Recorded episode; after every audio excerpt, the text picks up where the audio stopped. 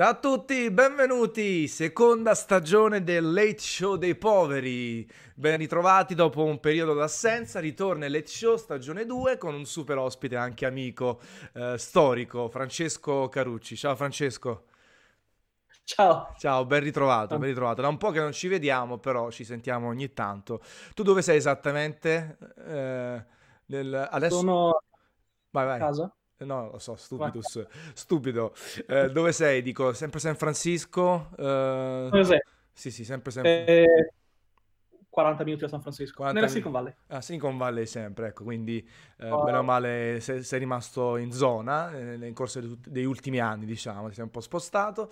Benvenuto, allora, innanzitutto come stai? Tutto a posto? Bene, stanco ma bene. Stanco ma bene, sì, qui chiaramente abbiamo un po' di fuso orario, sarebbe quasi ora di pranzo per te. Ormai sei diventato polentone, vabbè tu sei già un po' polentone. A che ora mangi di solito pure qui? Cambiamo argomento. Che mangi alle 11 tipo, fai il pranzo? Allora, ti racconto, allora, ti racconto sta storiella. Sono stato in Italia un mese l'anno scorso, l'estate scorsa. E ho lavorato a Milano dagli uffici di Google. Ho lavorato da lì. Lavoro per Google. Ci sono gli uffici a Milano, ho lavorato da lì. Facevo avanti e indietro dall'ufficio tutti i giorni, come un buon milanese doc. E il primo giorno Google c'è la mensa. Scendo giù a mangiare alle 11:30 puntuale, come l'ora alla quale mangio io normalmente in California. T'hanno guardato proprio storto, t'hanno dato il cappuccino che t'hanno dato. Cosa ci fai qua? Mangio. No, apriamo fra un'ora. Come faccio? E quindi l'altra... Sì, l'altra... Mi parlavano tutti in inglese. Anche se parlavano in italiano, perché... Carponi, come vado in ufficio a lavorare, io vado in maglietta, in pantaloncini, con le ciabatte, perché il dress code in California è quello lì per andare a lavorare. E mentre in Milano sono tutti in giacca e cravatta, in ufficio. Allora direttamente mi parlavano in inglese, non cominciavano neanche a parlarmi italiano tutte le volte, ma magari sono italiano, proprio, vestito così sei italiano. Sei italiano. Ma poi, il nostro CEO si veste come mi vesto io, non come vi vestite voi. Esatto. Senti, allora, quant'è che manchi dall'Italia in pianta stabile innanzitutto? Ormai è un bel po'. 18 anni? 18 anni. Invece da quanto sei negli Stati Uniti? 8 anni, quindi comunque giramondo. E tu hai cominciato, come hai cominciato? Cioè, mica subito in Lionhead Studios, brevemente, raccontaci un po' la cosa, perché poi sono quelle cose che piacciono tanto, no? Perché io ho finito la prima stagione, anzi la stagione 1.5 del Late Show dei poveri con Andrea Pessino, e quindi chiaramente quello che è piaciuto tanto è stato anche il dietro le quinte, qualche aneddoto, per capire un po' anche questa fuga di cervello o questa esportazione di cervelli italiani nel mondo del gaming. Sto mostrando molto. Esatto, come Andrea, uguale. Vabbè, Andrea penso sia impareggiabile ormai, lui è inavvicinabile a nessuno. E quindi come è cominciato tu invece? Ho cominciato ormai tantissimi anni fa, 20 anni fa, in Sardegna. Sì. Una società chiamata Mediola, è stato il mio primo lavoro. Okay. E sei nato come? Programmatore, codice... programmatore grafico, io ho sempre fatto grafico, quasi sempre fatto grafico. Stavo lavorando sul loro engine 3D. Poi mi sono laureato nel frattempo e mi sono andato a vivere in Inghilterra. Scusa, in cosa ti sei laureato? Giusto per capire se è associata la laurea a quello... Ok, quindi comunque è una cosa associata al tuo studio, a tutto quello che hai fatto, ok? Sì. Non ho mai passato l'esame di ingegneria grafica. Non ho mai fatto passare. Ti stava proprio lì su quelle cose, sì. Sì. Poi sono diventato uno dei 10 programmatori grafici al mondo che sapeva di più di Xbox, però quello lì non me l'ha mai fatto passare l'esame di informatica grafica. Niente. Sono trasferito in Inghilterra, ho mandato un po' di curriculum in Inghilterra e ho cominciato a lavorare in una ditta chiamata Kuju Entertainment, giusto? Kuju Entertainment. Esatto. Solo. Li conosco. Ho lavorato su Lotus Challenge, è stato il mio primo lavoro fuori dall'Italia, e facevo l'engine programmer su Xbox One. Ok, su Xbox One, ok. Bellissima macchina. E poi, splendida macchina. Poi ho lavorato su una macchinaccia per un anno e mezzo su un gioco chiamato Fire Warrior. Ho macchinaccia una PlayStation 2, madonna mia che roba. L'IDE era Code Warrior, una cosa inguardabile. Comunque, guarda, al tempo odiavo talmente tanto la PlayStation 2 che non facevo neppure l'engine programmer, facevo il gameplay programmer. Il gameplay programmer, quindi non sull'engine. Sì. E questo PC stavo scrivendo nel frattempo il mio engine 3D personale. Prendete nel periodo in cui Doom usciva con le stencil shadow. Sì, sì. Il primo demo che è stato presentato ufficialmente con le stencil shadow non è stato Doom 3, ma è stato il mio al GeForce Something a Londra nel 2002. 2002, quindi stiamo parlando di 17 anni fa. Sì, circa 6 mesi prima dell'uscita del demo ufficiale di un 3, perché faceva semplicemente vedere un video. Quindi eri comunque tu eri un super nerd, chiaramente, cioè ti piaceva proprio metterti lì a fare cose in proprio, no? No, non un super nerd, ma sono sempre un super nerd. No, un super nerd. Mo' cresciuto un po'. E dopo sì. Dopo Kuju sono andato a lavorare in Lionhead, ho dato il curriculum a Peter Molyneux, mi ha fatto il colloquio.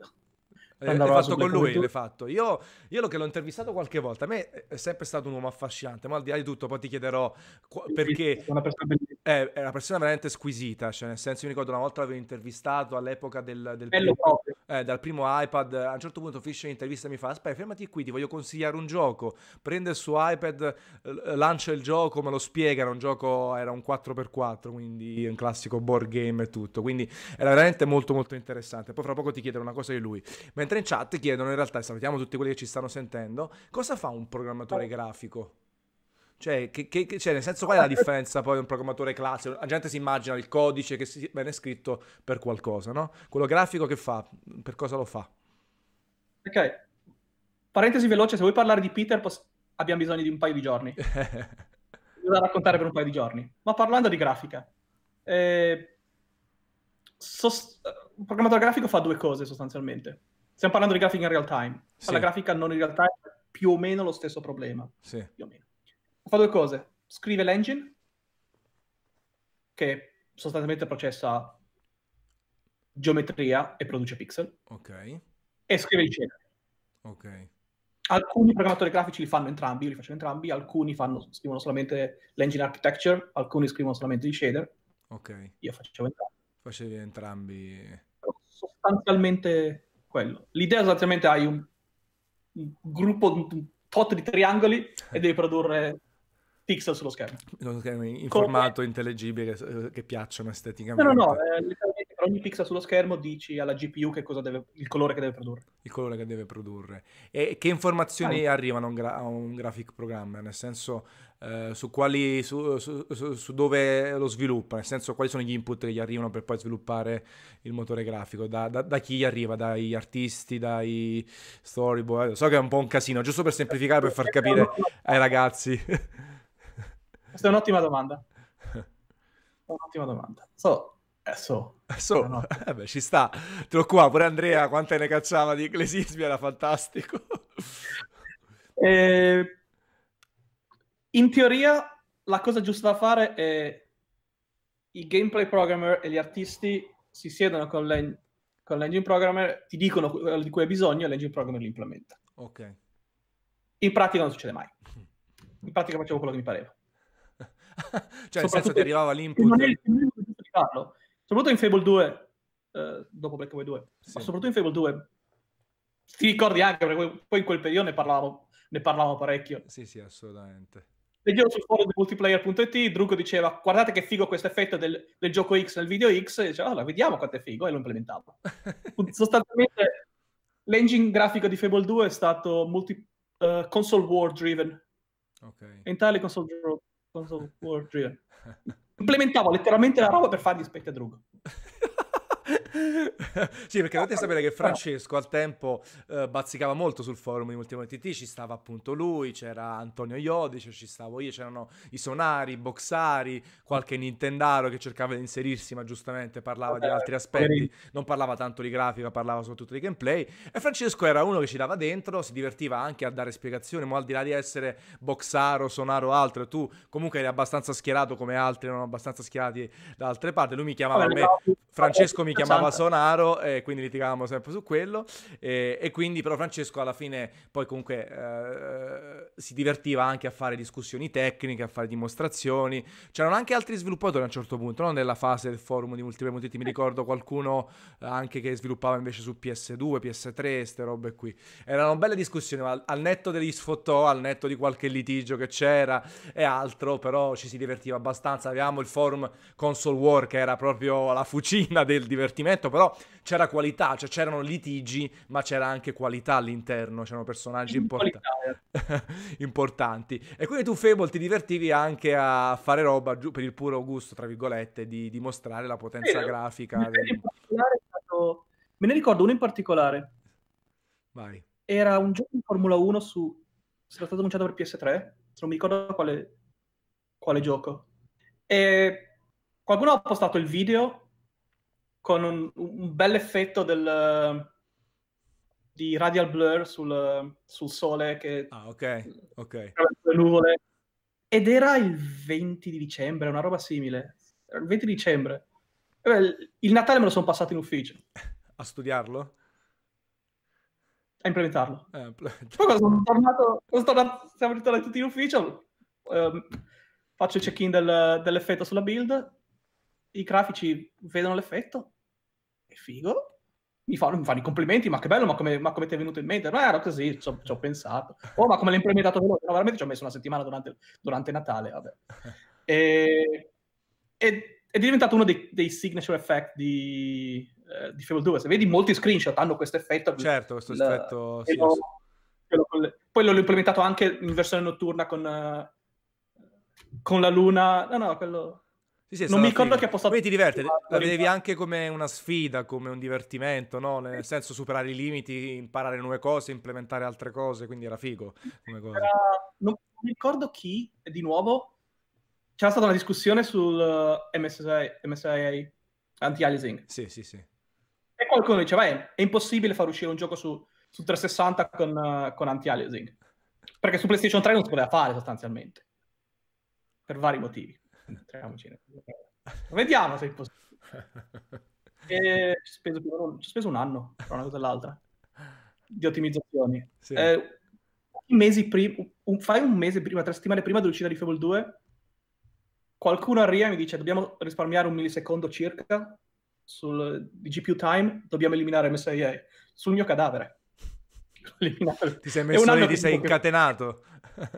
Io sono incatenato dall'Xbox sul mio cadavere, non l'hanno eliminato, ho risparmiato un altro millisecondo da qualche altra parte, ed è stato il primo gioco a uscire, è uno dei pochi a uscire con MSAA su tile di RAM.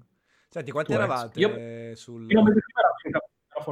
quanti eravate sul motore grafico di Fable 2 soprattutto? Anche stabile 6 al 12 in tutto, 12. Con i drop di Microsoft Game Studios. Ok, quindi che c'era un po' il supporto loro chiaramente in fase, diciamo, avanzata dello sviluppo, sì, per portarlo a casa e tutto.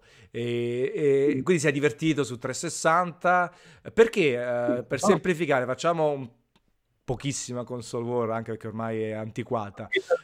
Perché Xbox 360 dal tuo punto di vista dello sviluppo, poi lasciamo perdere anche i giochi che lì poi entriamo in un'altra cosa clamorosa, dal punto di vista sviluppo era superiore a PS3, tool, quindi librerie, i tool che erano sviluppati meglio da parte di Microsoft?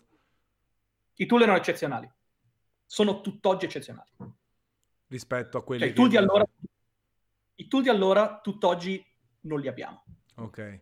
Quindi diciamo, secondo te è stato l'apice è stato toccato con Xbox 360 in termini di... No, poi vabbè, li hanno migliorati sicuramente, poi il gamepad di PlayStation 3 e 4 è diventato ottimo, quindi anche Sony ha prodotto ottimi tool dopo, ma in quel momento il tool era un eccezionale, era molto eccezionale, quindi si riusciva a ottimizzare meglio il gioco, a ottenere di più, a fare cose più fighe e altro.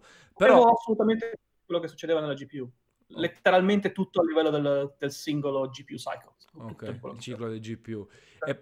Però tu che sei un nerd, non eri stuzzicato potenzialmente, no? Da un'architettura anche forse un po' troppo complessa, un po' troppo arzigogolata di PS3, non te ne fregava niente, nel senso, da appunto appassionato di queste cose, non ti stuzzicava magari capire come fare, o eri troppo intossicato pure magari dai tool di sviluppo? No, sì. E il discorso è, nella programmazione in generale, nell'ingegneria in generale, la programmazione in particolare, la programmazione grafica ancora più in particolare,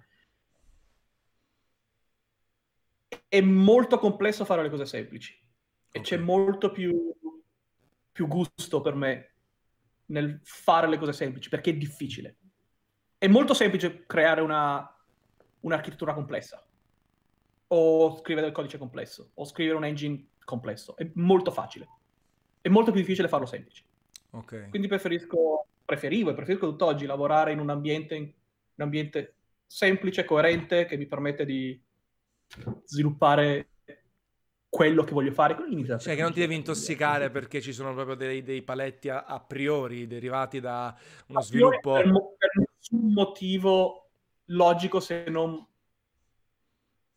marketing o ritardi o incapacità o problemi in fase di sviluppo dei tool, queste robe qui. Infatti PS3 è stata poi l'ultima console di Sony con un'architettura molto custom, molto personalizzata. Si è tornati ad avere un'architettura PC con PS4, Xbox One, e quindi ci sta da questo punto di vista, chiaramente. Magari si perde un po' io parlo di quella magia, ma perché mi ricordo quando eravamo più piccoli, facciamo console war e tutto, quella magia di dire guarda, sulla console riesco per un periodo veramente a vedere uno stacco rispetto al PC. Oggi bene o male è più complessa sta cosa, un PC andrà sempre meglio dal day one della console, su configurazioni chiaramente ipercostose, bla bla bla, no? Ah sì, scorsi che secondo me no. Vabbè, dopo torniamo su. Perché, sì, vabbè. Ho un PC da 10.000 euro, va meglio di una console da 400. Ci sta. Sì. Sì, è ovvio, ci mancherebbe. Okay. Va bene. Però personalmente ho preferito lavorare su console di gran lunga perché è più semplice. Devo combattere meno con l'hardware. Le console, il 360 in particolare, è stato l'ambiente che ho preferito in assoluto, sul quale scrivere codice. Il codice. Di gran lunga. Quindi stiamo parlando del periodo, appunto, Lionhead soprattutto. E prima di abbandonarlo, ok, tu mi hai detto ci vogliono 2 giorni per parlare di Peter Molyneux. Però, sì. Per tu che l'hai conosciuto sicuramente meglio di noi, Peter... ha avuto tanti pregi, ha fatto dei titoli seminali, comunque Fable, ha fatto le cose fighissime, altre di meno, ma c'è sempre stato più che altro quel problema, tra virgolette, suo della comunicazione, che spesso andava oltre poi le possibilità reali, no? Fino ad arrivare a Milo con Kinect e tutto quanto. Secondo te, perché lui è una persona entusiasta, perché nel momento in cui partono gli sviluppi ci crede e poi non si rende conto dei limiti della macchina o i limiti della tecnologia, delle idee? Cioè, secondo te perché questa discrepanza tra quello che prometteva, soprattutto nella seconda fase della sua carriera, e quello che poi effettivamente succedeva nei suoi giochi? È fuori come un cancello. Che? È fuori come un cancello. Fuori come un melone proprio. Oh, venga di... il mese scorso ero in Blizzard, lavoro con Blizzard. Sì. E ero con un tipo che lavorava in Microsoft nel periodo di Fable 2, ed era il marketing director di Fable 2 da Microsoft, e lavorava con Peter nei tour. Sì. E me ne ha raccontato tutti i colori di quello che combinava nei tour. Gli dicevano, ma non puoi dire quella cosa lì. Lui, Josh, guarda, con l'accento, sì, con l'accento sassone. Sì. Guarda e ascolta, e andava lì e sparava tutte le idiozie che doveva sparare. Facilmente marketing, è un ottimo venditore. Allora, il discorso è questo. Sì. Io e Peter siamo amici. Sì. Ci conosciamo ormai da 15 anni. E Ti racconto due aneddoti, o tre. No, due o tre velocemente. Il primo, stiamo nel periodo di crunch di Black and White 2, lavoravo giorno e notte letteralmente, andavo a casa tutti i giorni alle 2 del mattino, compreso sabato e domenica. La mattina dopo arrivo in ufficio, mi trovo un biglietto sulla scrivania, firmato Peter, sul biglietto c'è scritto: Francesco, stanotte ti ho sognato, tu e gli italiani siete un popolo meraviglioso. Che era una sorta di darti una mano a lavorare di più. E che vuol dire una cosa del genere? Non lo so, approfondire. No. Grazie Peter. Grazie. A nome di tutto il popolo italiano. Dori freddi. Poi, ogni venerdì Peter faceva quello che chiamava il Friday meeting. Sì. Ci raccontava delle storie per un'ora a tutta la compagnia. Io ho sentito in tutta la mia carriera 1000-1500 Friday meeting, quindi ho sentito parlare Peter 1000-1500 volte. Lui usava i Friday meeting come una palestra per fare pratica per le cose che avrebbe detto poi alla stampa, a voi. Ok. Quindi le ho sentite tutte io, Quindi io so di per certo che quando parlo con Peter mi racconterà cazzate. Lo so di per certo, tutte le volte che ho parlato con Peter ho creduto a tutto quello che mi ha detto, sempre. Non è mai successo una volta che non gli ha creduto. Sono sempre uscito da quel meeting convinto. Ha ragione, effettivamente ha ragione. E poi ci penso, no, ha detto un sacco di cazzate. È bravissimo. Quindi sono il terzo. Sì, faccio un paragone, scusami, ardito a questo punto, cioè nel senso ha quella capacità di ammaliare e convincere proprio dei grandissimi, come pure Steve Jobs. Secondo te? Sì, è una roba incredibile. Il terzo, sono andato a trovarlo, proviamo a parlare in italiano. Sono andato a trovarlo qualche anno fa con mia moglie. Sì. 6 anni fa, 5 anni, l'ultima volta che l'ho visto. E sono andato ero a Guildford e sono andato a trovarlo negli uffici di 22 Cans. E lo chiamo, Peter, vengo a trovarlo. Sì, Francesco, mi fa piacere, bla bla bla bla. Vieni, ti faranno sedere da qualche parte, poi 10 minuti arrivo. Io vado lì con mia moglie, negli uffici del 22 Cans, mi viene a prendere un ragazzo, mi fa entrare in una stanza, si siede con me e mi dice: dimmi, perché vuoi lavorare con 22 Cans? Guarda, io ho 5 anni, 1, 2, non vengo con di lavoro con mia moglie, 3, sono qui per salutare Peter. Grazie. Alla fine ce l'hai fatta, sì, a salutarlo, sì, l'hai fatto vedere.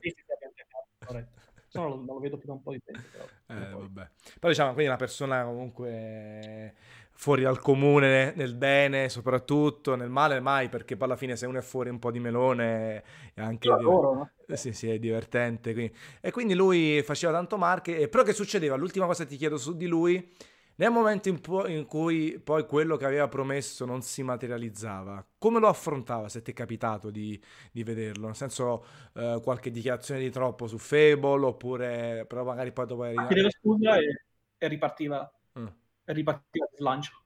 Ok, quindi sti cazzi, cioè diceva sti cazzi alla romana e ripartiva su altre cose. Lui diceva: ogni tanto parlo troppo perché io amo i videogiochi. Tu lo guardi e dici: ti amo anch'io, che ti devo dire? E tutti gli italiani ti amano. Che ti devo dire?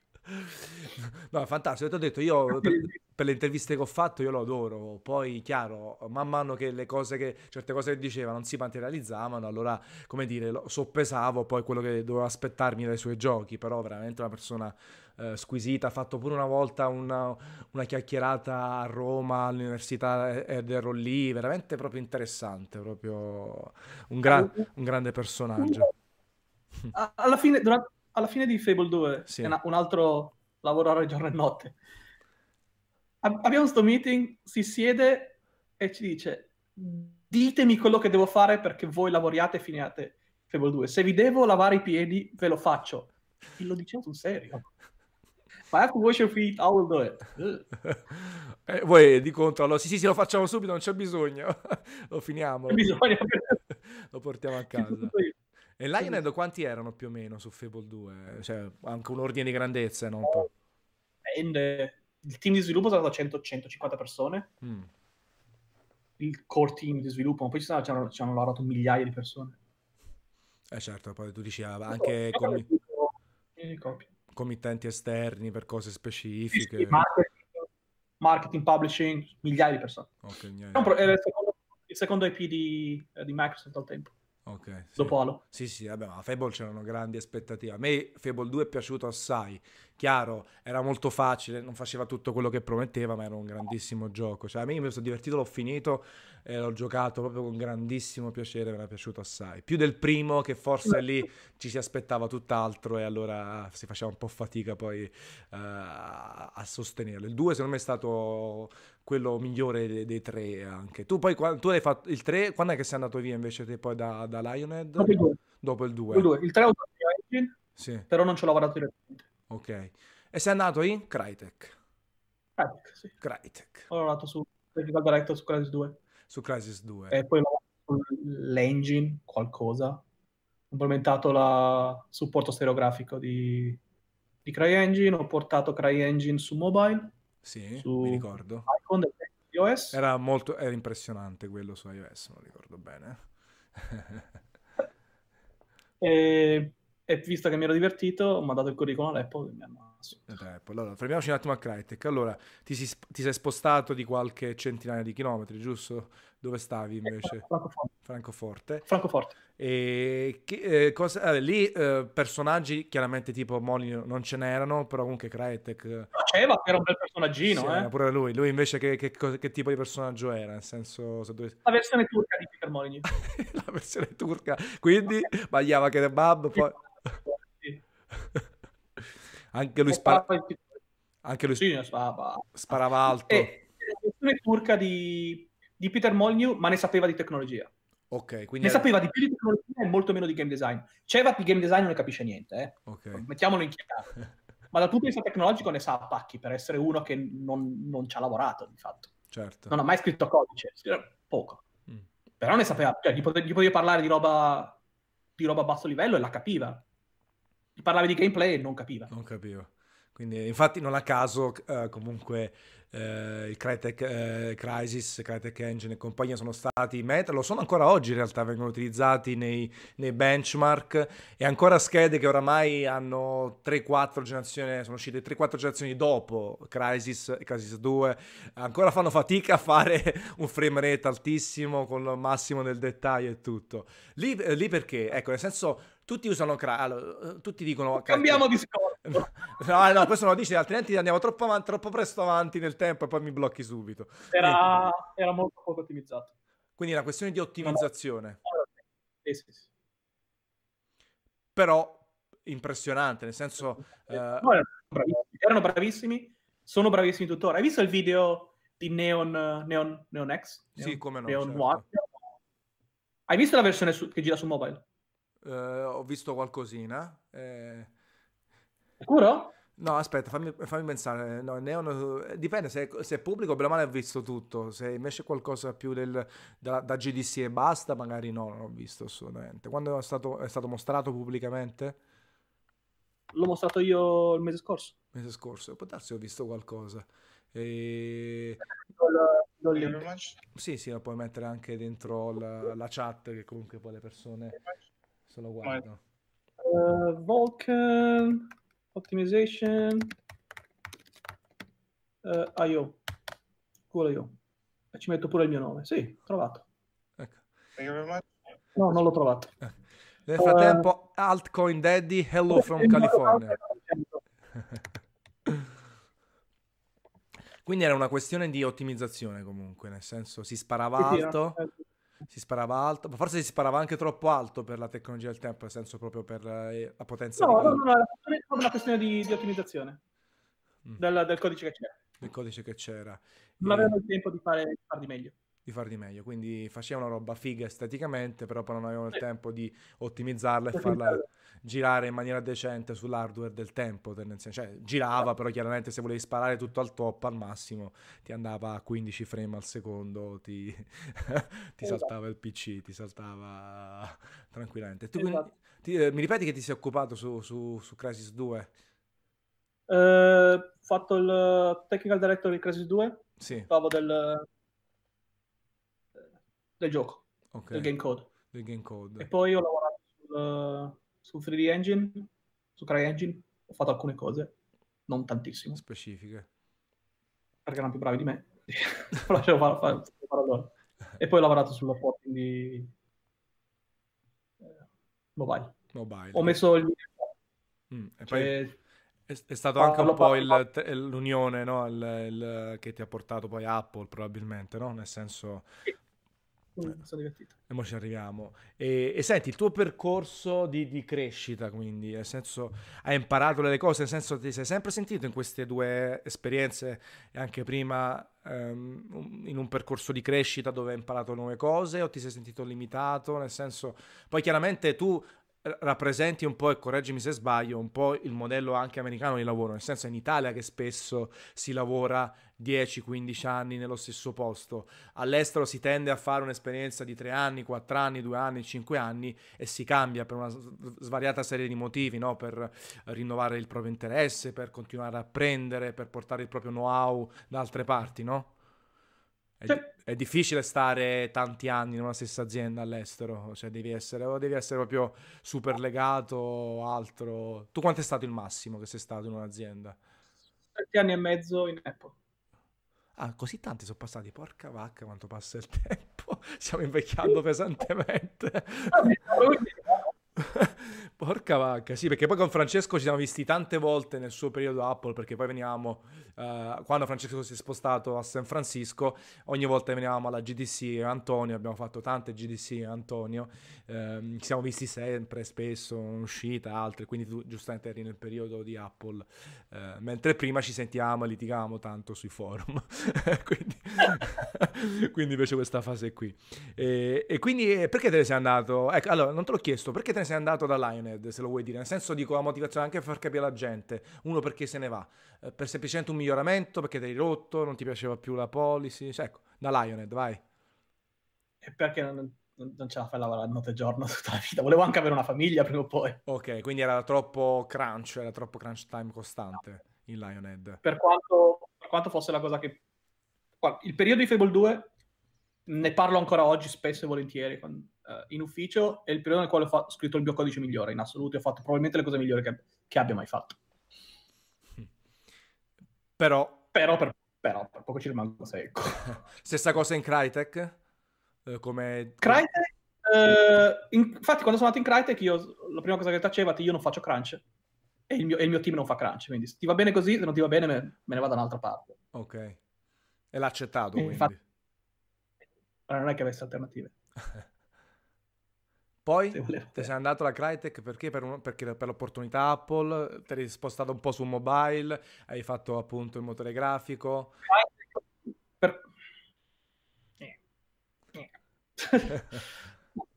Non mi sono trovato benissimo, non mi piaceva la Germania.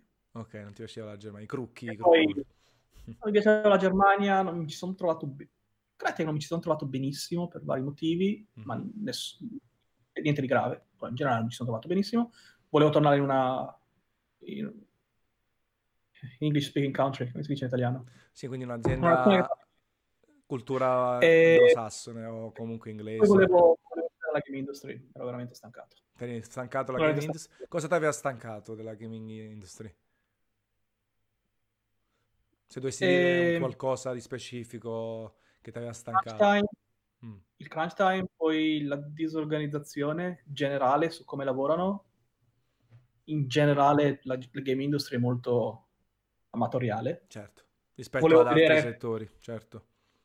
Ero curioso di vedere un'azienda come Apple come funziona all'interno. Sì, e io mi ricordo che tra le altre cose proprio in quella fase abbiamo parlato tantissimo, ci siamo visti tanto, mi hai raccontato anche semplicemente la tua fase di spostamento negli Stati Uniti, no? La cultura americana di garantire il trasferimento tuo, dei parenti, dei bonus, tutte delle, come dire, delle cose anche istituzionali, delle garanzie che spesso in Italia praticamente nessuno ha, anche semplicemente assicurazioni, no? Casa, robe varie, salarie, bonus, bla bla bla, tutte cose che sono tipiche delle aziende americane. Quindi tu ti sei spostato negli Stati Uniti, sei venuto appunto a San Francisco, non sei mai stato a Cupertino proprio, nel senso non dico per lavoro, come sei stato a Cupertino per 3 anni. Anche a dormire? Sì, ho visto da Cupertino, ero 5 minuti all'ufficio, ci andavo a piedi in ufficio. Ah, giusto, prima, la prima fase.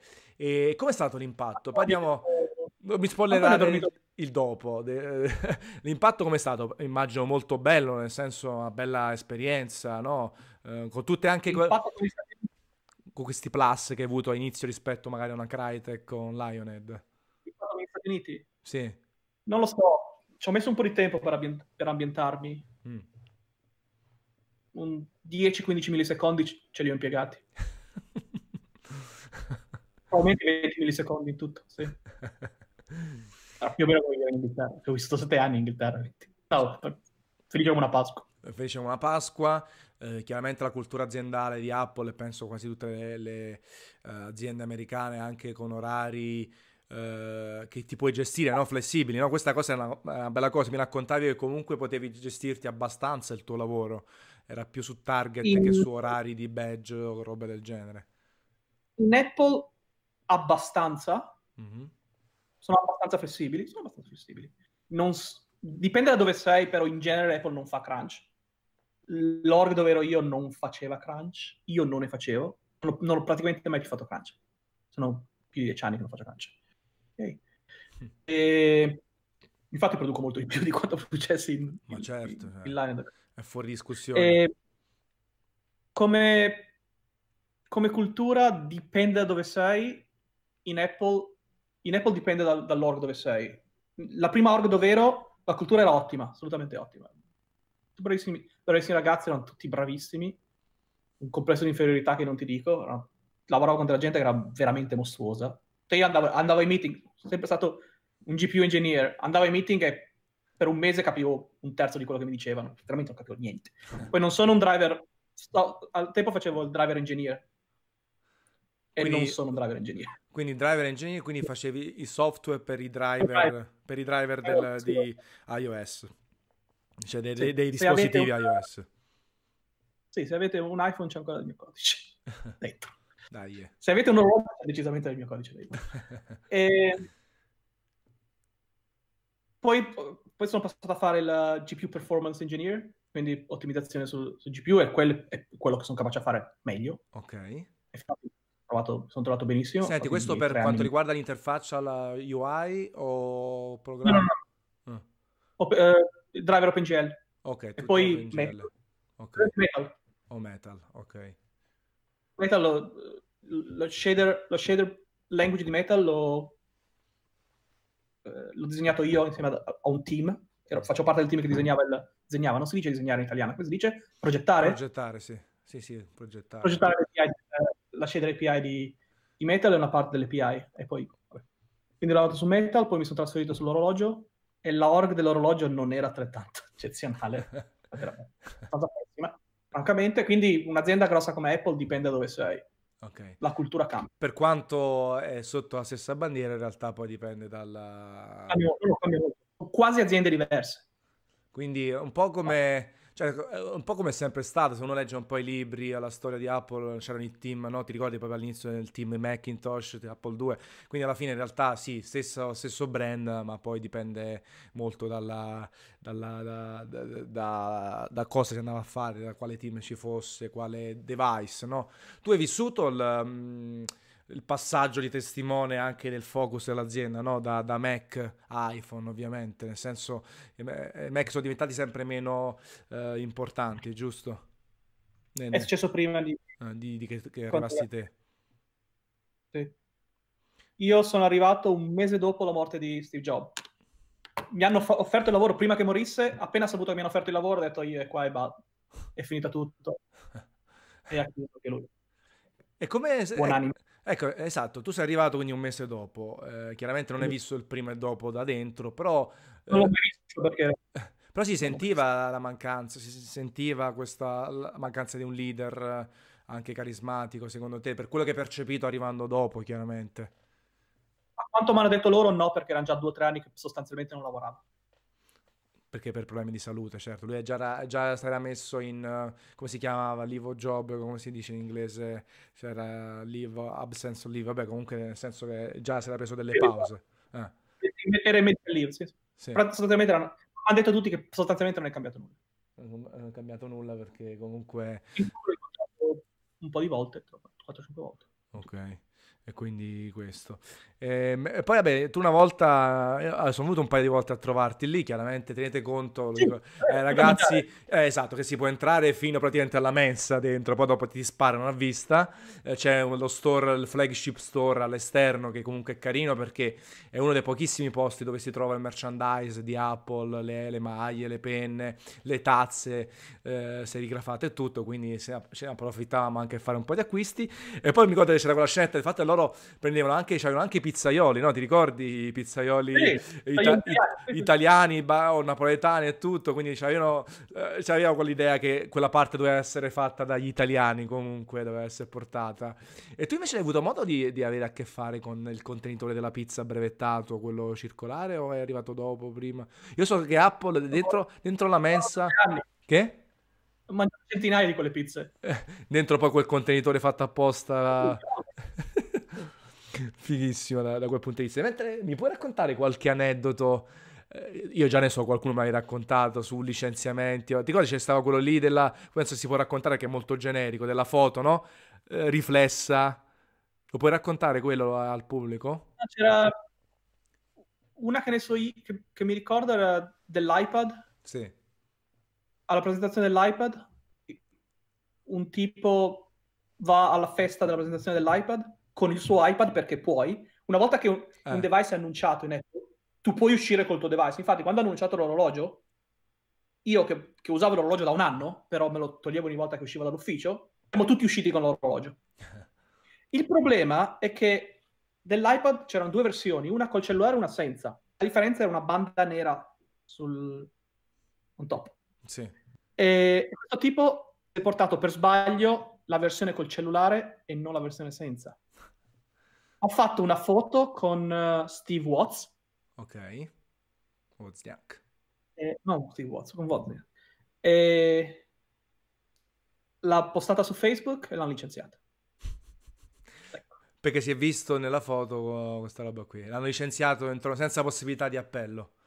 No, non c'è assolutamente. No. Se è licenziata, è anche lo stile americano, no? Non c'è nessuna spiegazione. Sì, Apple sono particolarmente... Io poi me ne ricordo un'altra, non so se me l'hai detta tu o qualcun altro, anche di una foto si vedeva un device non annunciato riflesso in una finestra, una roba del genere, hanno triangolato. Sì, sono risaliti all'ufficio dove quella foto l'hanno licenziata. Cattiveria totale. Quindi ci stava un po' di tra virgolette terrore, paura, no? Nel seguire le linee guida, diciamo, che venivano date. Sì.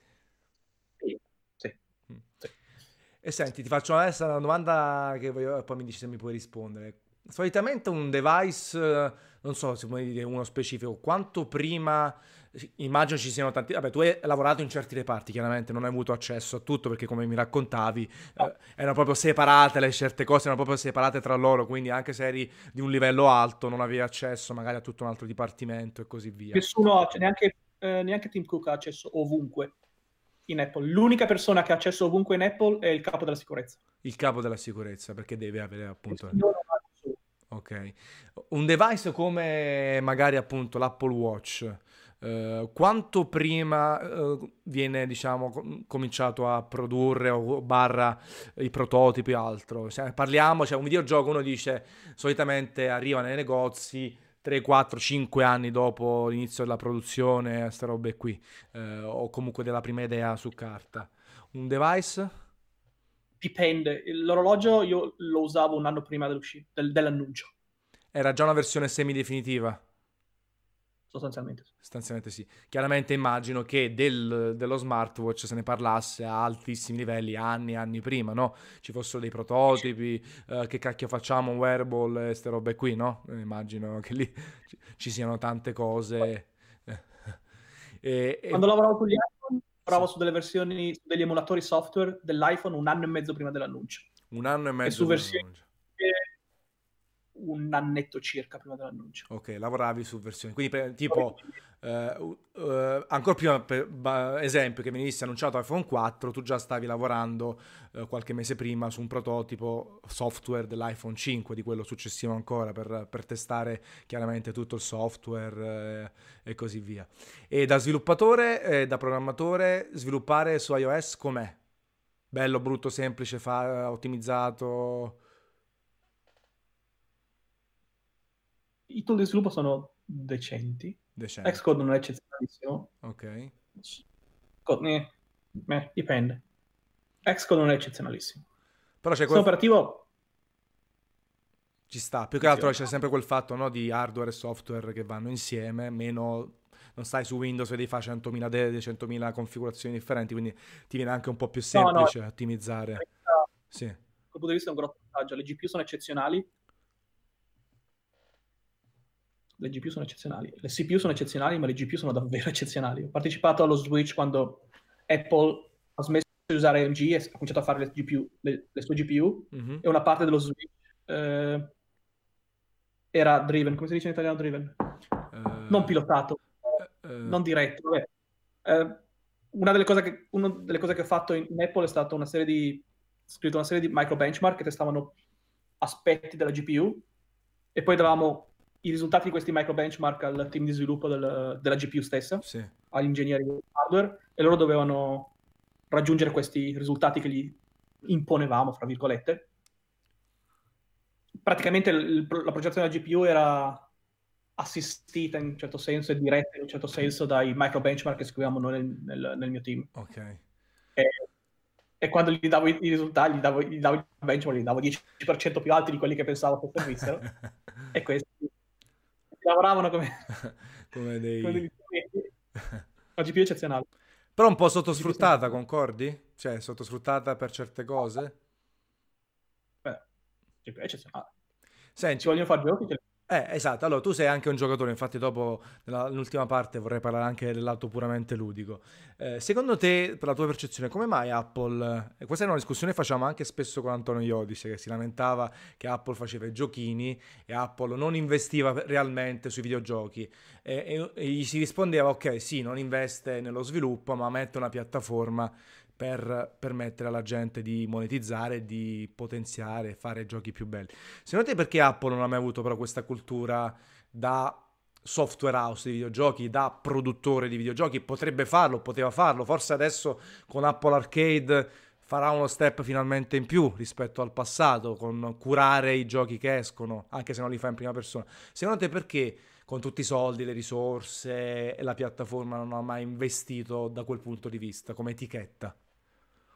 Perché fanno i soldi con l'hardware, non li fanno col software. E quindi però, ok, questa è la prima risposta da dare. Non interessava al tempo quando ero lì, non gli è mai interessato, non credo gli interessi adesso. Però perché non c'hanno cultura sul videogioco in testo.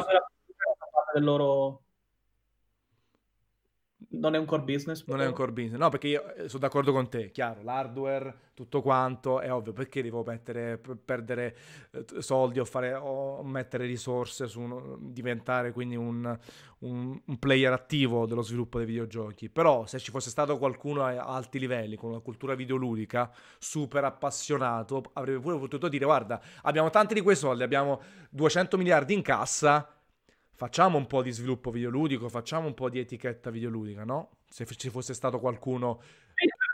Gli avrebbero risposto, fai quello che ti viene detto. È cattiveria. Apple funziona. Che ti dicono, tutti ti dicono, fai quello che ti viene detto. Fai quello che ti viene detto. Cioè, è difficile dire la propria. Molto difficile. Google funziona, dimmi che cosa vuoi fare. Invece Apple funziona, fai quello che ti dico io. E fai quello che ti dico io, lo possono dire soltanto i super top executive? Possono decidere cosa devi fare? Sì, sostanzialmente. Quindi anche se tu sei un genietto, se sei bravissimo, sei un mostro, ma sei comunque uno che esegue, fine. Non puoi essere uno che dice, io sono un mostro, però potrei dire anche la mia e fare suggerimenti. Sono esattamente così. Ok, e questo è stato il motivo perché te ne sei andato a un certo punto? Sì, sono andato, sì. Ok. Infatti la prima settimana in cui sono arrivato a Google mi hanno chiesto che cosa ne pensi di XYZ. Perché ti interessa la mia opinione? Eri così abituato a non poterla dire che ti sei rimasto un attimino così. Allora, quando sei andato in Google, quindi 2 anni fa più o meno, mi dicevi prima. Ok, 2 anni fa, ti sei spostato, sì, un attimino leggermente di posizione, immagino, ma non tanto, come anche come dico. No, una cosa completamente diversa. Mm-hmm. E qual è il tuo ruolo ufficiale? Cioè, che c'è scritto sul biglietto della visita? Partner Games. Sostanzialmente vado da aziende, faccio analisi delle performance, gli aiuto a scrivere, gli aiuto a lavorare sui giochi. Cioè, lavoro sui giochi. Lavori sui giochi. Aiuto gente. Lavoro con Blizzard, Tencent, Activision. Sì, perché tu sei passato da un hardware proprietario a partner, no? Che ti offrono hardware, ti offrono tecnologie e con quali interagisci, giusto? Perché Google è più una software company, più wide, no? Ni. Però non ne possiamo parlare. Certo, lo so, ragazzi, qui non dico ci fermiamo, ma quasi, però ecco, comunque Google è il tuo attuale lavoro, in realtà, come sai, senza che ti interpello, chiaramente in generale, sta suscitando un grande interesse Google da questo punto di vista, perché è una software company che sta investendo anche con tutti i recenti annunci anche sui videogiochi, quindi comunque se vogliamo sei un po' più tornato videoludico, no? Adesso in Google, nel senso... Contento con una...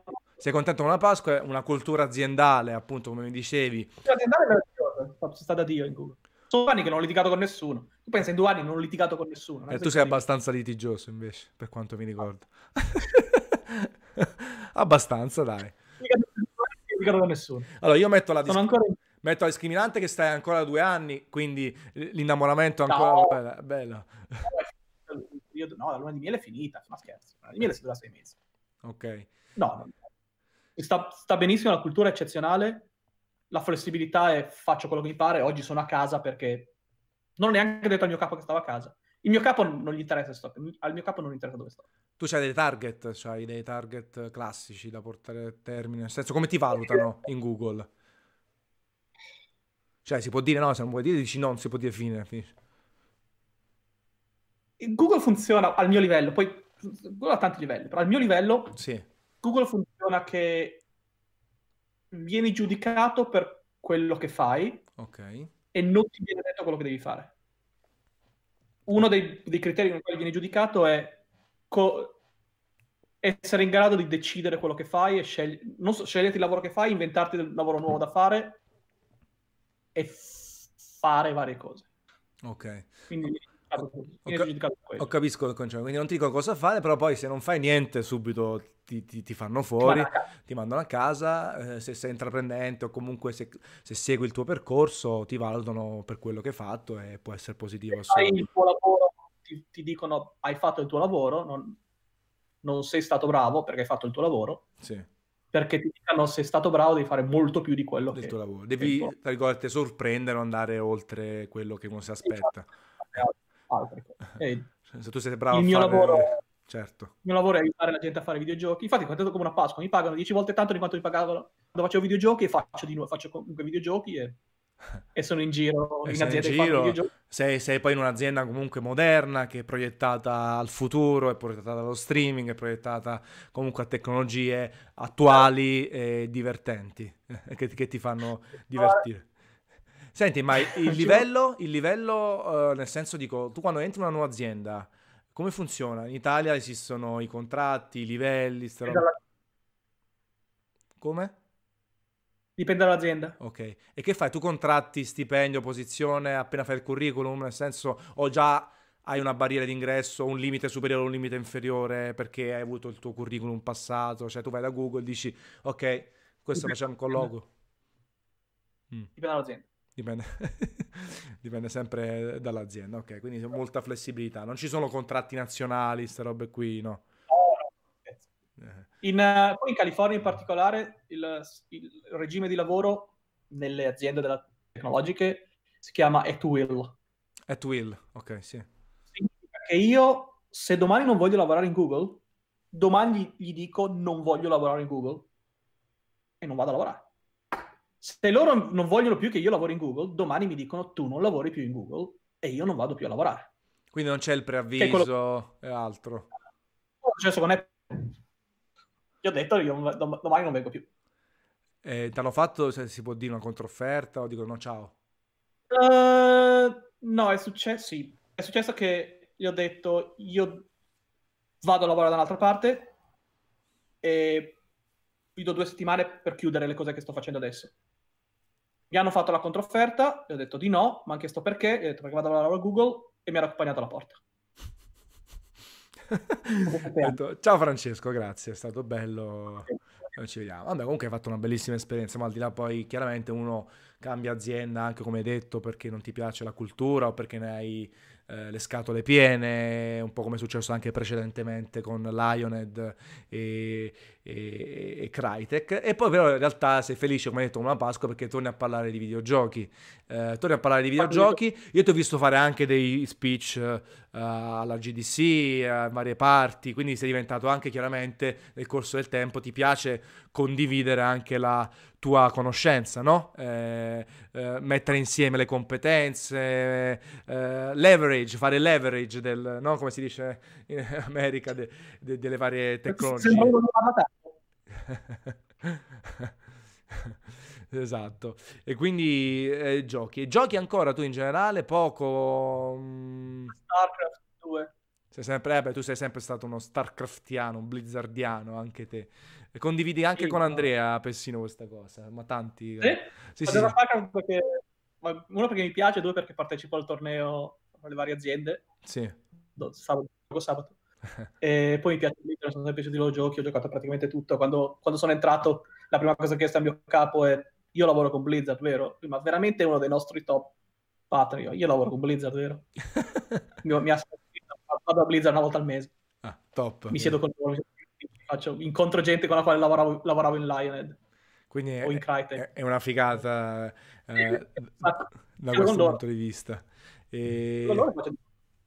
E ti diverti e giochi, quindi comunque è sempre anche un po' orientato il tuo giocare, chiaramente a quello che fai per lavoro, nel senso perché poi il tempo, immagino che per quanto non ci sia più il crunch time, adesso famiglia, hobbies, tu c'hai l'hobby della fotografia, no? Come si chiama? Francesco Carucci Photos, proprio ti trovano le persone?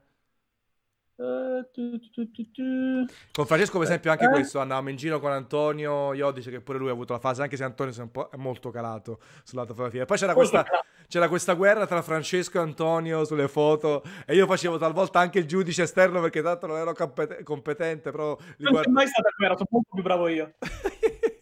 Carucci.fotografi. Tu lo sai che poi un po', chiaramente non sono assolutamente un fotografo, però alla fine sono entrato anch'io nel mondo del RAW, faccio editing, uso bridge, reflex, anche per il food, perché come hai visto sto facendo tanta roba sul food e mi sono reso conto che devo farmi certe cose in proprio, devo farmele, non posso aspettare sempre cose altrui, quindi ti diverti anche sulla fotografia, no? Tantissimo, ed è divertente da questo punto di vista. E quindi questo, adesso famiglia, quindi la famiglia è importantissima, infatti ho visto passare dietro, e nulla, il futuro continuerai, adesso tu chiaramente penso che stai scalpitando per tutte le novità che ci saranno, che verranno annunciate, c'è tanta carne al fuoco anche per quanto riguarda Google da qui a fine anno, quindi ci divertiamo anche noi e tu ne farai parte integrante da questo punto di vista. Vediamo. Non mi caccio. Se non ti capi, che ti dovrebbero cacciare cacciarmi. Si viene cacciato più che altro, come dicevi tu, proprio per chi non fa niente, soprattutto, però se tu comunque hai l'entusiasmo, no? È importante comunque la passione, l'entusiasmo, la volontà di fare roba, soprattutto in America. Io questa è una cosa che ho sempre apprezzato, anche la meritocrazia, giusto? Tu mi confermi che comunque la meritocrazia in America funziona, la raccomandazione funziona perché è ufficiale alla luce del sole e ne paghi le conseguenze anche te se raccomandi qualcuno, no? L'azienda di nuovo, In Apple, in Google c'è molta più meritocrazia, poi dipende dai posti dove sei. Anche in Apple dipende dai posti. Nella prima orbita dove ero in Apple erano tutti bravissimi, tutti fenomeni. Mi confermi se tu, per esempio, mi raccomandi in Google, e quindi entro in Google, mi raccomandi nel senso non è che mi raccomandi, perché noi abbiamo il termine italiano raccomandato tipo a umma, tu mi dici Antonio Fuscito merita, garantisco per lui, chiaramente devo fare l'interview, però comunque già ci sei tu che dici guarda questo è bravo, io entro, do fuoco a Google oppure rubo tutto, vengono anche un po' da te a romperti le palle, giusto? No. Ah no, non è così comunque sei scevro dalla raccomandazione che mi hai fatto in fase di ingresso? Assolutamente sì. Non okay. Allora posso dare fuoco, non so perché, così. Che volevi dire? Non posso dirti i numeri, sì. Però fai conto che una persona su 1000 ai quali fanno un colloquio viene offerto un lavoro in Google. Una su 1000? Su 1000 persone fanno un colloquio, uno o due viene offerto il lavoro, 3 fai, okay. Viene offerto un lavoro. Quindi c'è uno, ok, quindi un 3 per 1000 riesce a entrare. Sì. Quindi è difficilissimo entrare. Una volta che sei dentro è molto molto difficile che ti cacci, okay. Molto, perché gli costa, assumere una persona gli costa tantissimi, più di $1 milione fra una cosa e l'altra. Quindi fanno l'offerta quando sono abbastanza sicuri che la persona valga. Poi tutti possono impazzire dopo, sia chiaro, o comunque non rendere come l'inizio. È rarissimo che qualcuno lasci Google, è rarissimo che qualcuno venga licenziato, è veramente raro. Sì. E io non conosco nessuno che sia passato da Google a Apple, conosco tanti che sia passato da Apple a Google. Okay. E poi io c'ho un iPhone. Sì, esatto. Anche quello, nel senso puoi utilizzare quello che ti pare senza alcun problema. Sì, sono culture aziendali importanti, certo. Che ti lasciano scegliere. Senti, ultima cosa perché Francesco deve andare, chiaramente lavoro, chiama e tutto, però ecco un piccolo consiglio. Tu sei uno di quelli che è partito, ha fatto tante esperienze, sei partito addirittura dalla Sardegna, poi sei andato all'estero. Chiaramente avere successo in Italia è complesso, soprattutto forse nel lato programmazione, ludico, grandi numeri. Tu hai scritto già in chat a chi ti chiedeva ingegnere informatico cosa fare, scrivete codice. Quindi il consiglio tuo principale qual è? Fate cose anche in autonomia, per pratica, per curriculum, per migliorarsi? Io ho passato tutti gli anni all'università scrivendo codice. Mi sono scritto un engine 3D al tempo mio, c'è anche la mia tesi in giro, che descrive l'engine che ho scritto 25 anni fa. Sì. Quando ti presenti da un'azienda di videogiochi, gli devi far vedere quello che hai fatto, altrimenti non ti assumono. Non ti assumono sulla parola. Non basta il curriculum. E tu hai detto non torneresti in Italia, chiaramente, perché vabbè, non ha senso. Cioè, quello che fai in Google è irreplicabile in Italia, se non appunto quando vai negli uffici per un mesetto e tutto. Però secondo te si può avere, a parte la tua esperienza, si può avere comunque soddisfazione, successo e un buon introito anche in Italia? È più difficile o è impossibile proprio, secondo te? No. Chiaro, non pensare agli stipendi da manager in America che sono in Forma stanno facendo delle belle cose. Sì, Mauro, il mitico. Sì, Mauro. Stavo cercando di parlare di Mauro. Sì, anche lì abbiamo fatto grandi discussioni con Mauro sui forum e tutta la grande. Quindi dici, è più difficile in Italia perché chiaramente il mercato è più piccolo, perché non si parla, se non a alti livelli, una lingua che è più internazionale, però è chiaro che si può fare più successo. Poi c'è chi fa la strada, se vuoi veramente arrivare a altissimi livelli ti tocca muoverti in giro per il mondo, perché le grandi aziende sono altrove, purtroppo. Da quello che se uno è bravo, secondo me può far successo più o meno ovunque. Può aver successo più o meno ovunque. Poi dipende da quello che vuoi fare. C'è chi vuole produrre il proprio gioco, tipo Mauro. Sì. Vuole produrre il suo gioco ed hanno fatto dei bei giochi. Stanno facendo dei bei giochi, riescono a fare soldi, riescono ad avere un'azienda, riescono ad avere l'Italia. Ragazzi. A me non interessa fare un gioco mio. Mm-hmm. A me è quello che piace. Fare giochi che sono giocati da milioni di persone, oppure lavorare su device che sono usati da miliardi di persone, da non so un miliardo di persone? Sì. Di questi ne hanno 100 milioni, una roba simile? Sì. Tutte le facce analogiche sono mie. Quindi io vado in giro in Cina. Ieri sera ho avuto un meeting con Tencent, sì. Cina. Sì. E il loro leader ingegnere aveva l'orologio e gli faccio: bello orologio, quale faccia usi? A me piace questo. E certo. Quindi questa cosa qui la posso fare in California. La puoi fare in California, la puoi fare certo in tanti altri paesi, non solo l'Italia, sia chiaro, non è che solo l'Italia è sfigato e piccola è mercato. Non era questa sfigato, queste aziende sono in California o in Cina. Certo. Voglio fare quella cosa lì, qui. Poi a me non mi piace vivere all'estero, è sempre piaciuto. Certo. Mai stato un problema a questo punto di vista. Rimani comunque italiano, più o meno. Ti vuoi togliere la città? Dai, non è vero, non fa lo stupidino. Sì, vabbè, ma alla fine molti meno inglesismi di quanto pensassi, eh? Cioè, è chiaro che qualche termine ti sfugge, oppure parti dall'inglese per tradurlo poi in italiano, però ci sta, dopo tanti anni in giro per il mondo ci mancherebbe. Vabbè Francesco, io ti libero, abbiamo già sforato l'ora che mi avevi promesso, quindi io ti ringrazio, è stata una chiacchierata come al solito super interessante, tanti aneddoti, e poi ti faccio l'in bocca al lupo per il futuro, magari ci risentiamo dopo che ci saranno stati un po' di annunci, così almeno potrai dire qualcosina in più e possiamo parlare più del presente che del passato. Chiudiamo il cerchio, no? Allora, fino a che stai in Google ci attacchiamo al tram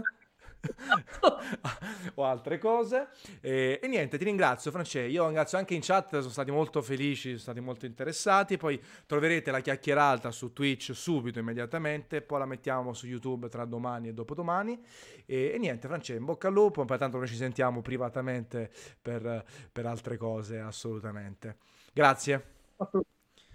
Buon sentire quando vieni. Assolutamente sì, anche se purtroppo ultimamente vado più in Giappone che in America, ma appena vengo assolutamente ci vediamo. Sì. Quando vai la prossima volta? Luglio, già luglio dovrei andare.